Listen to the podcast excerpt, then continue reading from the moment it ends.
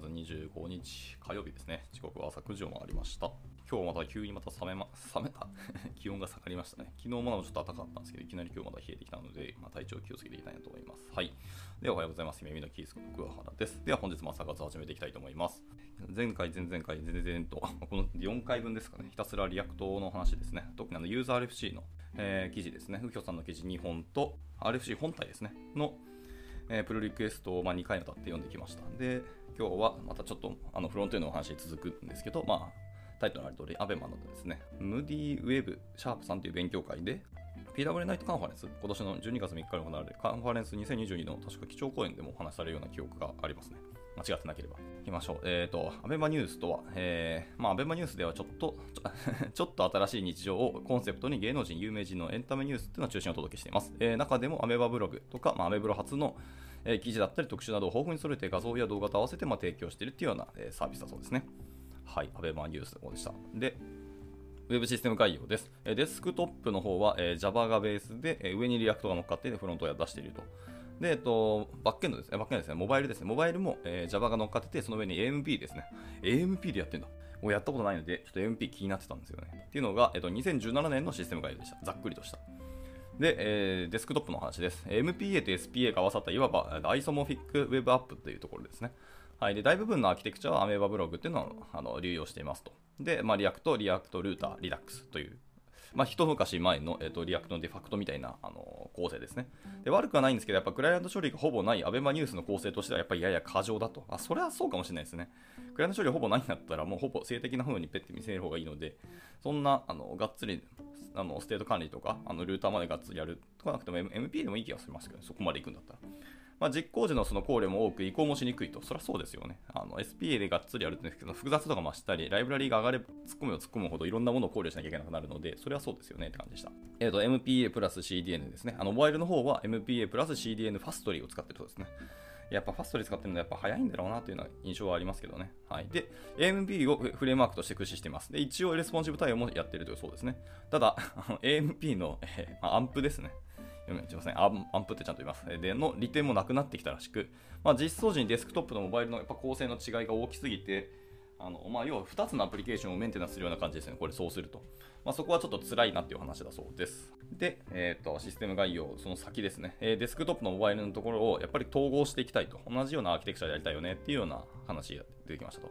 で、システム方針の変更だというところで、デスクトップのモバイルのアメバ的に良いところを保ったままやっぱり統合していこうと。 React の React とやっぱ MPA プラス CDN っていうところであのやっていきたいなということですね。はいはいはい。で、刷新ですね。あの作り直しっていうのは今回除外するそうです。まあ、サービス規模的に少し整えるだけで意外と目的は達成できるんじゃないかなっていうふうに思ってたそうです。で、でえっと、システム構成が軽くなるので、やっぱ次の移行も選択肢も増えるはずという、まあ、先のことも考えて、良い設計じゃないかというところでした。で、えっと、同時に開発環境、テストも含めのやっぱり改善も行っていきたいと。いうところですねまあ、今後の機能追加であったり、次の、ま、プチ、え、刷新でも役立つようにしたいやということですね。はい。で、えっ、ー、と、システム的に2021年、えー、やりたいことリスト、えー、シャープ268っていうあの GitHub のこれ issue が立ち上がってて、えー、うわーっとチェックリストが載ってますね。えー、レスポンシブ、アンプ配信の終了、まあ、まあ、TS 化とか、え、テスト通知だったりですね。え VRT、UI テスト、え単体テストの環境だったりとか、えストーリーブック、ヤーン化、え内部記事の CMS 完全移行などなどみたいな結構テクニカルなところですね。あと、もう開発環境レベル、あのエンジニアレベルでの細かい対応とかもやっていきたいというところですね。変更前のあ技術構成がそういうことですね。変更前の技術構成として1つ目がまず React と Express を使って、SSR を実現している。まあ、Next とか使ってなくて、まあ、あのガリガリにあのサーバーサイドレンダリングというのを実現していると。はいで、えっと、ルーティングは React Router を使ってます。で、で、ストアの管理はやっぱり Redux を使ってます。で、5年前でこのスタックはかなり攻めていたのでは まあ、確かにですね。そう今聞くと、おおって思いますよね。まあ、あのある種独自の Next.js をやってたっていうことですね。はい。まあ、Next あるんだったら Next に乗っかった方が今だと、うん、いいんじゃないかと思いますけどね。はい。で、どのように MPA 化するかというのがセクション2ですね。まあでも5年前だから仕方ないかもな、意思決定するとしたら。でもかなり攻めたなと思いますね。はい。で、MPA 化の方法です。えっ、ー、と、ページ遷移を MPA 的に遷移できるようにすれば良いと。で、 React Router の、えー、リンクを、まあ、A タグに置き換えるだけでいこうと。で、まずはできるだけ少ない変更で様子を見てみたいよというお話でした。まあ、とにかくスモールスタートで、まあ、そういうドラスティックな変更に近いところをやるんだったら、まあ、ちょっとちょっとちょっとずつやっていくっていうのがやっぱりいいかもしれないですね。あのすでに運用しているサービスでもありますからね。はい。で、まあ、そのサービスの影響、への、えーと、影響を確認するというところです。えー、ファストリーで、まあ、AB テスティング環境を作って、えーと、SPA と MPA でサービスへの影響もちょっと確認をしていましたと。えー、ファストリーの AB テスティングは、まあ、チュートリアルがあるのでとても簡単だと。そうなんですね。ファストリー自体がその AB テスティングっていうチュートリアルを用意してるんですね。ありがたいですね。なんか僕、ファストリーさん実は使ったことなかったんですけど、ちょっとこれは気になりますね。えー、また触りたい技術が増えていって、ちょっと今年のマストがどんどん増えていってどうしようって感じですけど、まあ、ちょっと優先度決めます。で、PV などにちょっと影響がないことが確認できたら、徐々に MPA の許容、影響範囲というのをちょっと広げていこうと。まあ、データ数と平均と中央値を取っているところですけど、リダックス外しが、まあ、スパッといけるんであればいいんですけど、なんか落とし穴ありそうな気はしますけどね。で、テストを監視し後押しして、えー、品質を担保するところもやりたいと。で、監視などを通してエラーが起きた時にすぐに対応できるようにしておく、まあ、通知レベルの話ですね。次のあのリリースの時にももしかしたらあの考慮されるかもしれないですね。まあいいや。とりあえずで、 React の話ですね。で、続いてなぜ React Router を外すんかってとこですね。まあ、やっぱ MPA になるのでってことです。 React をどうするかを考えるっていうこのイシューですね。があって、まあ、そこで、まあ、 specification で、えー、 Ameba News Web の、えー、 React Router が V3 なのでどうにかしたいと。えー、ドキュメントもまともなのがないので、まあ、何をするにもやっぱり不安だと。しかも不便ですと。で、セキュリティ的な懸念もあるよというところが specification ですと。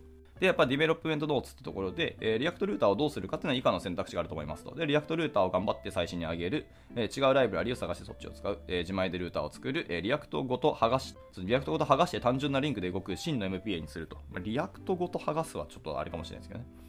まあ、4は現実的ではないので1か2または3になると思います。まあ、それはそうでしょうけど。はい。で最終的にもはや自前の方が楽という結論、まあ、MPA だしというところだそうですね。で、続いてなぜ Redux を外すのかですけども、えー、昨今の流れとして責務を明確にした上でステートを管理する流れっていうのがあるし、まあ、そっちの方がやっぱ分かりやすいよねってことですね。で、MPA なので、ストアにしてデータを貯めておくメリットはやっぱないよと。まあそうだよね。毎回毎回、まあ、フラッシュするし、そこでちゃんとデータ取ってくるんで、フロント側でデータ持たずに、うん、取ってきて出せばよくないは確かにあるかもしれないですね。今回はグローバルで管理するデータが、まあ、数量ほどしかないので、ストアは React.context で、まあ、管理をすると。で、MPA なので、まあ、React クエリなども使わず、フェッチを、えー、FX でラップしたものを使って、まあ、特にクライアントでデータキャッシュはしないようにしようと。まあでも、ファストリー使うから、あのコンテンツそのものは、まあ、キャッシュ化はすると思いますけど、アプリの方でのってところはしないところですね。まあいいと思います。で、進め方としては、えー、5段階にあって、1つ目に、えーと、テストや監視周りの準備をして、2つ目にサーバー側の React Router を Express ベースに置き換えると。で、3つ目にサーバー側の Redux を外して、えー、4番目にクライアント側の Redux を外して、最後、え、クライアント側の React Router も外して達成というところですね。で基本方針としては、えー、進めていくにあたって次の方針を意識した後、できるだけインターフェース変えない、えー、テンプレートを使ってできるだけロジックを考えずに、えー、置き換えができる状態を作る、え他の施策もあるので既存のコードと新規のコードを共存させつつ、まあ、徐々に置き換えていく。で既存の部分を、え外しやすいように新規のコードを追加していくと。で、えテストや環境周り、え監視周りの準備ってところですね。はい、1つ目ですけど、えー、 initial state の変更をテストするために、えー、スナップショットテストを行いますと。で、意図せずに SSR の内容が変わるのはやっぱ防ぎたいと。で、 Puppeteer で、えー、HTML に埋め込まれた state を取得して、まあ、JSON として保存しておき、まあ、変更後に比較をするというようなスナップショットテストをやったところですね。まあ、これについて別の記事、まあ、参考記事のリンクが貼られてますよと。まあ、 Storybook の、えー、使っているスナップショットテストではなくて、 Puppeteer でやった感じなんですね。はい。まあ、別にどっちでも構わんと思いますけど。で、えっと、 Fastly の AB テスティングを次に使って、えっと、 Redux ありなしの、えー、 React Router のありなしのケースを作成して影響がないことを確認しつつ、まあ、変更を逐一、えーと、適用していくというところですね。はい、であと Datadog と、えー、 Sentry に AB テストの AB のケースのメトリックスを送って、それぞれで変化がないことをちょっと確認しようと。 Datadog も使われてるんですね。いや、 Datadog、すみません、僕があんま使ってないですけど、お金高そうっていう印象がやっぱりどうしても強くてですね、これ、バージョンリソースの話が出てくるので、さすがやなということですね。あと、セントリーはやっぱりもう本当いろんな会社さん、大きい企業さん全然使われてるんですね、やっぱり。いやー、すごいな。はいはい。まあ、この辺を使って、まあ、メトリックスを送って、まあ、変化ないことを確認した。まあ、ちゃんと数字で見たよというころですね。で、続いて、えー、そもそも、えー、SSR の仕組みですね。それぞれのページで、まあ、フェッチなどを通して、まあ、データを取得しますと。で、アップコンポーネントに、えー、取得したデータを渡します。で、サーバー側で React の App コンポーネント、まあ、一番親のコンポーネントですね。で、これを HTML の文字列にま変換をしますと。で、この時に、えー、 App コンポーネントでは、え、ページ、括弧パスに応じたコンポーネントをルーティングする。まあ、 React Router などの役割ですね。で、HTML に変換する際に SSR で使用したデータを window.initialState などに入れておいて、ハイドレーションできるようにしておくと。はあ、もう最後はウィンドウにガンとぶち込んでおくんですね、とりあえずね。え、最後、え、ハイドレーションの際に SSR 時のコンポーネントとクライアントが一致するように、クライアントでもやっぱりルーティングを行いますよというところですね。で、えっと、サーバー側の React Router を Express ベースに置き換えるっていう話ですけど、まあ、既存のものとは別に新しくレンダー HTML という共通共通の関数を定義して、まあ、この関数に initial props を渡すと、え SSR されて、まあ、SSR しない場合は何も渡されれば OK みたいな仕組みにしたと。あ、わかりやすいですね。なるほど。レンダー HTML っていうところですね。え続いて、 pages の routes を、 pages routes をエントリーポイントで、えー、app.use 括弧 pages routesメソッドのように、まあ、呼び出して、まあ、ルーティングをすると。そうか、エクスプレスですからね。そう、app.use でその中にあの入れると。isGoodbye Redux の場合 isGoodbye Redux っていうフラッグが 変数として定義されてますね。いやもう名前にセンスがあってちょっと僕笑っちゃいました。はい。isGoodbye Redux の場合、以降のパスにはマッチしないので、既存のコードに変更を加えることなく新しく書き換えることができる。書き加えることもできるということですね。あの、isGoodbye Redux の場合、ではない場合は、えー、リターンで NEXT 括弧の、まあ、ルーターっていうのを渡してあげるという感じですね。で、えーと、サーバー側の Redux 外しのお話ですけど、えー、Redux Connect っていうライブラリを通して SSR をしていたと。えー、あ、そんなのがあったんですね。で、サーバー側のルーティングに合わせて新規ページを作って Redux アクションと同じフェッチ処理を呼び出しますと。で、フェッチしたデータをコンポーネントのプロプスに合わせてま渡してあげようと。はい、さっきの方針に乗っかる感じですね。で、新規ページの SSR 部分ですね、これはっていう、今ソースコード出てます。before after があるんですけど、ちょっと小さいし、あの口頭で説明するとあれなので、あの今回は割愛します。皆さんもちょっとまた見てみてください。まあ、一応、連弾 HTML にイニシャルプロプスを渡してるというところだけ、あの先ほど言ったことを実現したよということですね。まあ、ちょっとコードの量は長くなった感がありますね。まあ、改行も入ってるからかもしれないですけどね。はい、まだ細かく細かくなったっていうのがいいかもしれないです。で、まあ、厳密に言うと render HTML のところに、引数は、えー、リクエストとレスポンスと、で最後にオブジェクトとして、はい、まあ、 initial props と、なんか適当なやつっていうのを入れてるって感じですね。で、クライアント側のじゃあ Redux 外しのところです。えー、 useFetch のような、えー、 fetch 用の hooks を作りますと。で、 class component を function component に置き換えます。ああ、もうそもそもやっぱ class component だったんですね。で、えっ、ー、と、AB テストのために、えー、 Redux のコードを残しつつ、まあ、新規のコードをどんどん書き足していきましょうと、はい、言ってますね。なるほど、なるほど。で、えーと、クライアント側の Redux 外しで、えー、次はソースコードが出てますね。えー、ベースとなる、えー、 useFetch の内部で AB テスティングの判定をしています。えー、各 API 用の hooks っていうのは useFetch を経由して API にアクセスをしてますと。useFetch っていうのカスタムフックを作って、まあ、その中であの fetch を使っているとことですね。と generics でデータの extends で unknown を extend してます。で、引数に fetch っていうのがあの第一引数の関数で、もちろんこれは、えー、レスポンスは Promise data があります。で、もう一個です fetchMore っていうで、これは optional ですね。 fetchMore みたいな型があって、まあ、データがあの JNX で渡されるという感じですね。